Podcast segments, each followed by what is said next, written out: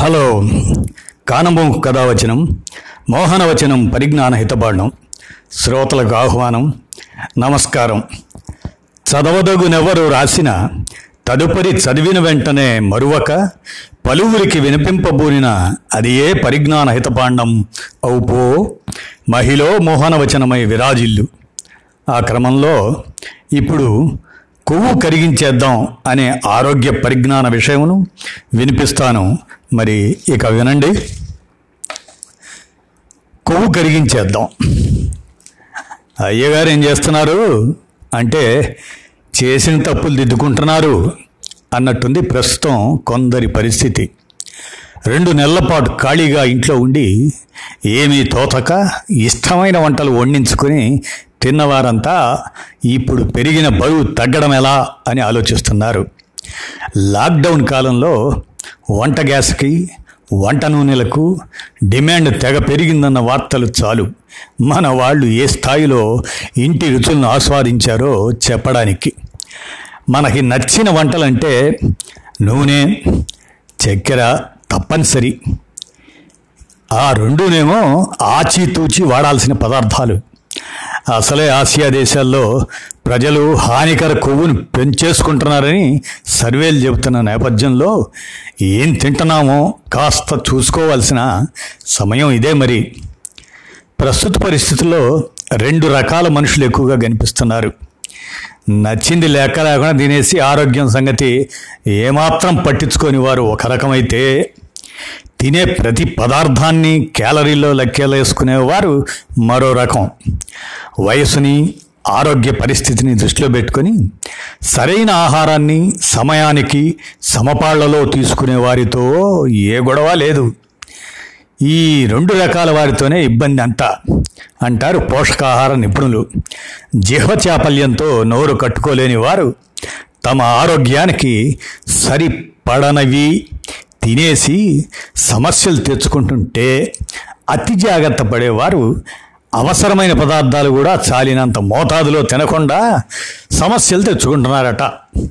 ఆహార పదార్థాల గురించి అందులోనూ ప్రత్యేకించి కొవ్వు పదార్థాల గురించి సరైన అవగాహన లేకపోవటమే సమస్యలన్నిటికీ మూలం అన్నది నిపుణుల మాట.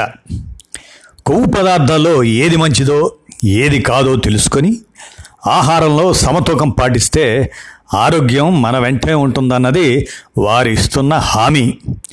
ఆ మంచి చెడులేమిటో మరి వినేద్దామా మరి? కొవ్వు అంటే కొలెస్ట్రాలేగా? కొలెస్ట్రాలే. అయితే అందులోనూ మంచి చెడు రెండు రకాలు ఉంటాయి కొలెస్ట్రాల్ అనగానే గుండెను గుర్తు చేసుకొని అందరూ భయపడిపోతారు. కానీ నిజానికి అది మన శరీరానికి చాలా అవసరమే. అణు అణువునా ఉంటుంది కూడా. మన శరీరంలోని ప్రతి కణం దాని పొర దానితోనే తయారవుతుంది. మనం తీసుకునే ఆహార పదార్థాల నుంచి ఎక్కువగా కాలేయంలో ఇది తయారవుతుంది. కొవ్వు లేకపోతే అసలు బతకలేం. మెదడు కాలేయం పేగులు లింఫ్ నాళాలు ఇలా శరీరంలోని వేరువేరు భాగాల్లో అది వేరువేరు రూపాల్లో ఉంటుంది. వేరువేరు పనులు చేస్తుంది. మొత్తంగా మన శరీర బరువులో పది శాతం కొవ్వే. మెదడులో అయితే ఏకంగా అరవై శాతం ఆ కొవ్వే ఉంటుంది. అందులో ఏ ఒక్క శాతం తగ్గినా మన మెదడు పనితీరు అస్తవ్యస్తమైపోతుంది. అంతేకాదు చర్మం నెగనెగనెగలాడాలన్నా కూడా అవయవాలు దెబ్బ తినకుండా కాపేయడం కూడా ఈ కొవ్వే. ఎన్నో రకాలుగా మన మనుగడికి తోడ్పడే కొవ్వుని భయం భయంగా చూడొద్దని దాని విలువ తెలుసుకోవాలని చెబుతున్నారు పరిశోధకులు. అప్పుడే ఆహారంతో అర్థం లేని ప్రయోగాలు చేయకుండా ఆరోగ్యాన్ని కాపాడుకోవచ్చు అంటున్నారు. మరి కొవ్వు ఎంత అవసరం? ఇంత అవసరమా? అవును చాలా అవసరం. ఆరోగ్యకరమైన శరీరానికి కావలసిన హార్మోన్ల తయారీలో కీలక పాత్ర కొవ్వుదే. పలు జీవ ప్రక్రియలను ప్రేరేపించే హార్మోన్లలో ముఖ్యమైనవి స్టెరాయిడ్ హార్మోన్లు. తక్షణ శక్తిని అందిస్తాయి ఇవి. ఇన్ఫెక్షన్లను గాయాలు ఏమైనా అయినప్పుడు రక్షణ వ్యవస్థను ప్రేరేపించే కోలుకోవడానికి తోడ్పడతాయి ఈ కొవ్వు. వీటి తయారీకి మూలకారకం కొవ్వే. చర్మం కింద కడుపులో అవయవాల చుట్టూ ఇలా ప్రతి చోట ఉండే కొవ్వు శరీరానికి రక్షణ వ్యవస్థలా పనిచేస్తుంది. వాతావరణ ప్రభావం పడకుండా శరీర ఉష్ణోగ్రత తగినంత ఉండేలా చూస్తుంది. బ్యాక్టీరియా వైరస్ ఫంగస్ వంటి దుష్ప్రభావాలు మన మీద పడకుండా కాపాడుతుంది. తిన్న ఆహారంలో మనకు సరిపడని పదార్థాలు ఉంటే వాటిని సాధ్యమైనంత వరకు నిర్వీర్యం చేయటానికి ప్రయత్నిస్తుంది. మన ఆరోగ్యానికి తోడ్పడే ఏ డి కే లాంటి ప్రధాన విటమిన్లు వాటి పుట్టుకకు కొవ్వే కారణం. నాడులకు రక్షణ కవచంలా పనిచేస్తుంది. వాటి మీద ఉండే కొవ్వు పొర దెబ్బతింటే ఫిట్స్ మతిమరుపు లాంటి సమస్యలు ఎన్నో వస్తాయి. ఆహారం విషయంలో కొవ్వు గురించి చెప్పుకోవాలంటే ముఖ్యంగా లెఫ్టిన్ హార్మోన్ గురించి తెలుసుకోవాలి. అదేం చేస్తుందంటారా లెఫ్టిన్ హార్మోన్ మనకి కడుపు నిండిన భావన కలిగిస్తూ ఆకలి తగ్గేలా చేస్తుంది. శరీరంలోని అన్ని కణాల్లోనూ ఎక్కడికక్కడే కొవ్వులో నుంచి ఇది పుడుతుంది. దీని ఉత్పత్తి ఎక్కువైనా తక్కువైనా ఆకలి తీరుతినులే మారిపోతాయి. ఈ రోజుల్లో మనం ఎదుర్కొంటున్న ఊబకాయం గుండె జబ్బులు మధుమేహం అధిక రక్తపోటు లాంటి జబ్బులన్నింటికీ లెప్టిన్ పనితీరు అస్తవ్యస్తం కావటమే అని ఇదే కారణమని నిపుణులు చెప్తున్నారు. మరి గుర్తుంచుకోవాల్సిన మరో విషయం ఏమిటంటే మన శరీరం చాలా శక్తివంతమైంది. తన అవసరాలకు తగినట్లుగా పిండి పదార్థాలను కొవ్వుగాను కొవ్వును పిండి పదార్థాలుగాను కూడా మార్చుకోగలదు. కొవ్వు పదార్థాలను మనం అసలేం తీసుకోకపోయినా కణాల్లో కొవ్వు తయారీ ప్రక్రియ కొనసాగుతుంది. కాబట్టి బరువు తగ్గాలనుకునేవారు కేవలం కొవ్వు పదార్థాలను పిండి పదార్థాలను మాత్రమే తగ్గించుకోకుండా మొత్తంగా ఆహారం పరిమాణాన్ని తగ్గించుకోవాలి. క్యాలరీలు తగ్గినప్పుడు శరీరం నిల్వ ఉన్న కొలెస్ట్రాల్ని ఉపయోగించుకుంటుంది. అప్పుడు కొవ్వు నిల్వలు తగ్గి బరువు తగ్గటానికి వీలవుతుంది. అంతేగాని పిండి పదార్థాలను ప్రోటీన్లను ఎక్కువగా తీసుకుంటూ కేవలం కొవ్వు పదార్థాలని మాత్రం తగ్గించి బరువు తగ్గుతామని అనుకోకూడదు. అలాగని మిగతా వాటిని తగ్గించి అచ్చంగా కొవ్వు పదార్థాలని తీసుకోకూడదు. అన్నిటినీ లెక్క ప్రకారం ఉండేలా చూసుకోవాలి. మరి ఏమిటి ఆ లెక్క? మనం తీసుకునే ఆహారంలో పిండి పదార్థాలు యాభై ఐదు శాతానికి తగ్గకూడదు. యాభై ఐదు నుంచి అరవై ఐదు శాతం మధ్య అవి ఉండేలా చూసుకోవాలి. కొవ్వులు ఇరవై ఐదు శాతం మాంసకృత్తులు పదిహేను శాతం ఉండాలి. అలాగే బాడీ మాస్ ఇండెక్స్ ఇరవై మూడు కన్నా మించితే దాని మేరకు క్యాలరీలను తగ్గించుకునేందుకు తగిన వ్యాయామం చేయాలి. వ్యాయామం చేస్తున్నాం కదా అని ఇష్టం వచ్చినట్టు తినటం మంచిది కాదు. ఒక్క వ్యాయామంతోనే బరువు తగ్గం. ఆహార పరిమాణాన్ని తగ్గించుకుంటేనే వ్యాయామం చెయ్యాలి. ఇవన్నీ కూడా వైద్యుల పోషకాహార నిపుణుల సలహాతో చేయాలి. కానీ సొంత వైద్యం పనికిరాదు. కొంతమంది కొవ్వు తగ్గించుకోవటానికి మందులు వాడతారు. అది చాలా హానికరం. మరి కొవ్వు ఎప్పుడు చెవు అవుతుందంటారు? కొవ్వు శరీరంలోని వేరువేరు భాగాల్లో వేరువేరు రూపాల్లో ఉంటుంది. అందులో ఉండే లిపోప్రోటీన్ల ఆధారంగా దీన్ని హై డెన్సిటీ లిపోప్రోటీన్ అదే హెచ్డిఎల్ అని లో డెన్సిటీ లిపోప్రోటీన్ ఎల్డిఎల్ అని అంటారు. హెచ్డిఎల్ మంచిది కాబట్టి అది ఎక్కువ ఉండాలి.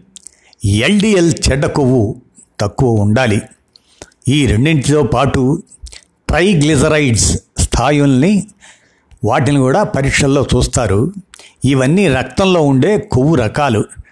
ట్రైగ్లిజరైడ్స్ ఎక్కువగా ఉన్నాయంటే శరీరంలో కొవ్వు ఎక్కువగా ఉందని టైప్ టూ మధుమేహం వచ్చే ప్రమాదం ఉందని అర్థం. ఎల్డిఎల్లో ఉండే లిపోప్రోటీన్లు రక్తనాళాల్లో గోడలు కతుక్కుపోతాయి దంతాలను క్రమం తప్పకుండా శుభ్రం చేయకపోతే పాచి ఎలా పేరుకుపోతుందో రక్తనాళాల్లోనూ ఈ కొవ్వు అలా పేరుకొని కొన్నాళ్ళకు రక్తనాళాలని ఇరుగ్గా మార్చేస్తుంది. గుండెకు రక్తాన్ని సరఫరా చేసే రక్తనాళం పూడుకుపోతే హార్ట్ అటాక్ వస్తుంది. అందుకే మనకి కొలెస్ట్రాల్ అనగానే గుండె గుర్తుకొస్తుంది. మెదడుకి రక్తాన్ని సరఫరా చేసే నాళం పూడుకుపోతే స్ట్రోక్ వస్తుంది. కాళ్ళకు రక్తాన్ని సరఫరా చేసే నాళం పూడుకుపోతే నడిచేటప్పుడు విపరీతమైన నొప్పులు రావడం కాళ్ళ మీద పుండ్లు పడటం ఇలాంటి సమస్యలు వస్తాయి. కిడ్నీలోని రక్తనాళాలు దెబ్బతింటే మూత్రపిండాల పనితీరు విఫలమవుతుంది. అయితే హెచ్డిఎల్లో ఉండే లిపోప్రోటీన్లు రక్తనాళాల్లో ఈ పూడికలు పేరుకోకుండా చూస్తాయి. ఆ చెడు కొవ్వును తిరిగి కాలేయానికి పంపిస్తాయి. అక్కడ దాన్ని రీసైకిల్ చేయడమో లేక వ్యర్థాలుగా విసర్జించడమో జరుగుతుంది. అందుకే హెచ్డిఎల్ ఎక్కువ ఉండే ఆహార పదార్థాలను తీసుకోవాలి. రక్తనాళాల్లో పూడికలే కాదు చెడు కొవ్వు వల్ల క్యాన్సర్లు వస్తాయి. కొలెస్ట్రాల్ ఎంత ఉందో ఎలా తెలుస్తుంది? దానికి చెప్పుకుందాం.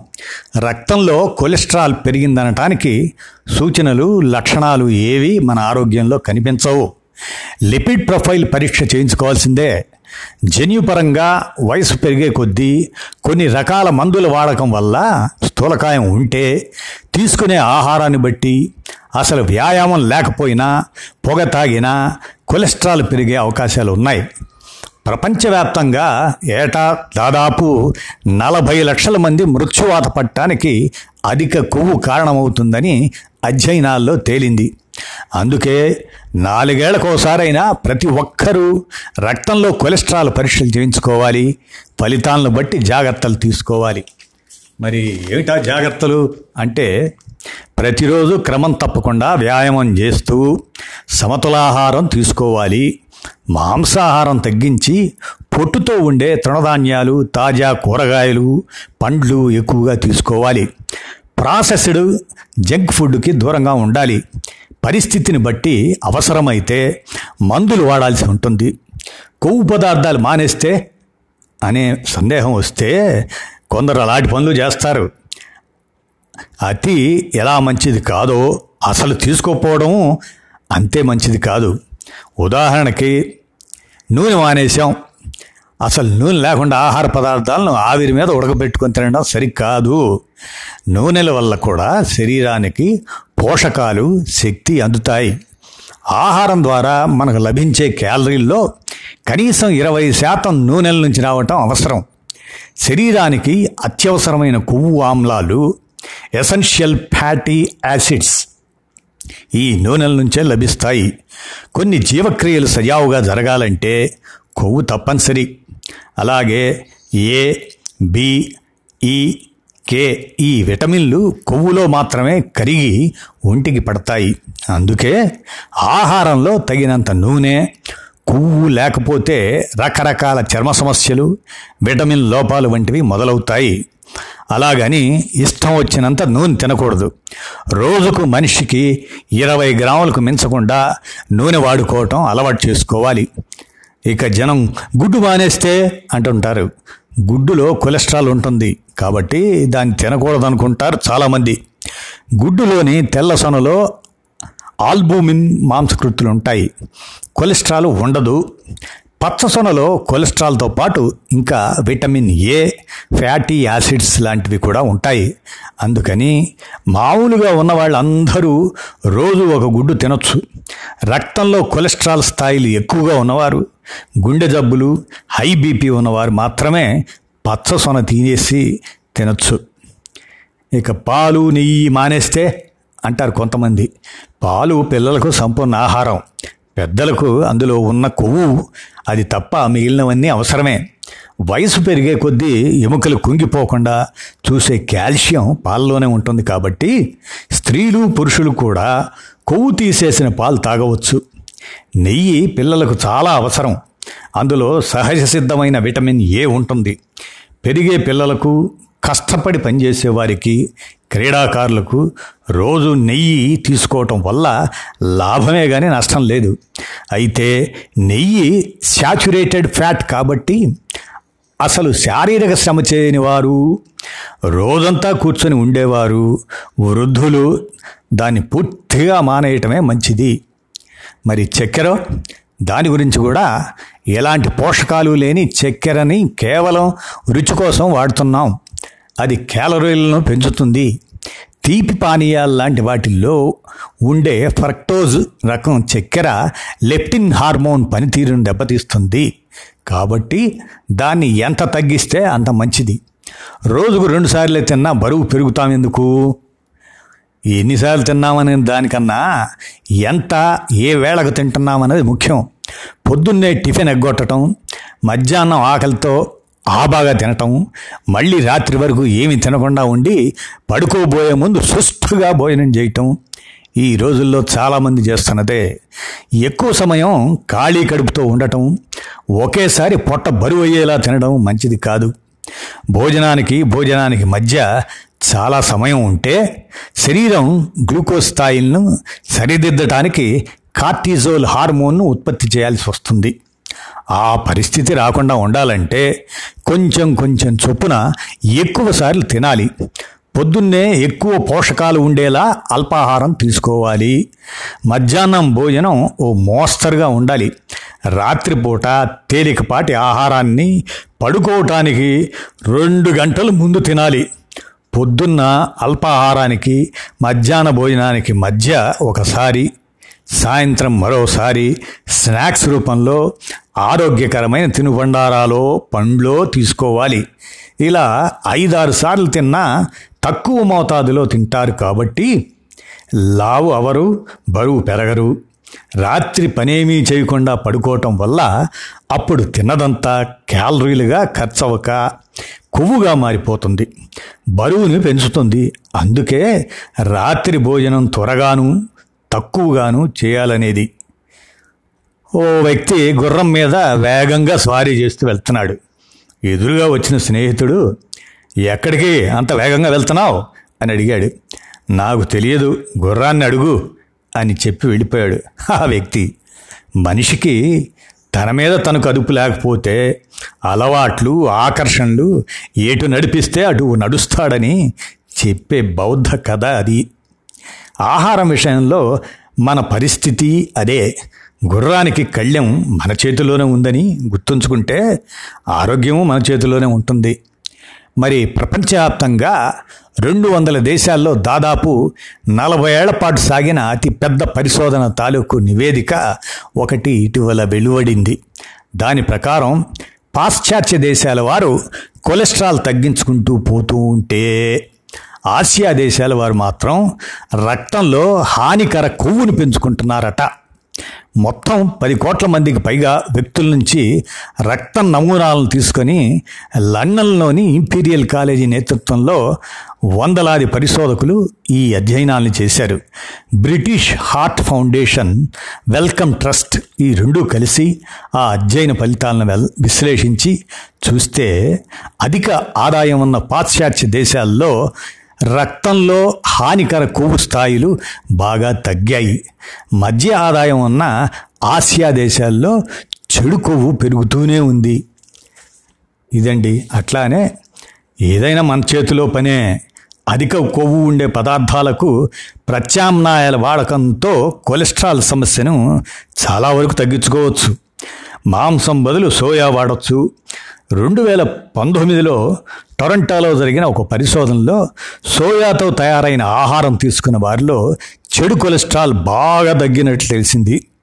పొద్దున్నే అల్పాహారంగా నానబెట్టిన బాదం పప్పు అరటిపండు లాంటివి కలుపుకొని ఓట్స్ జావ తాగటం మంచిది.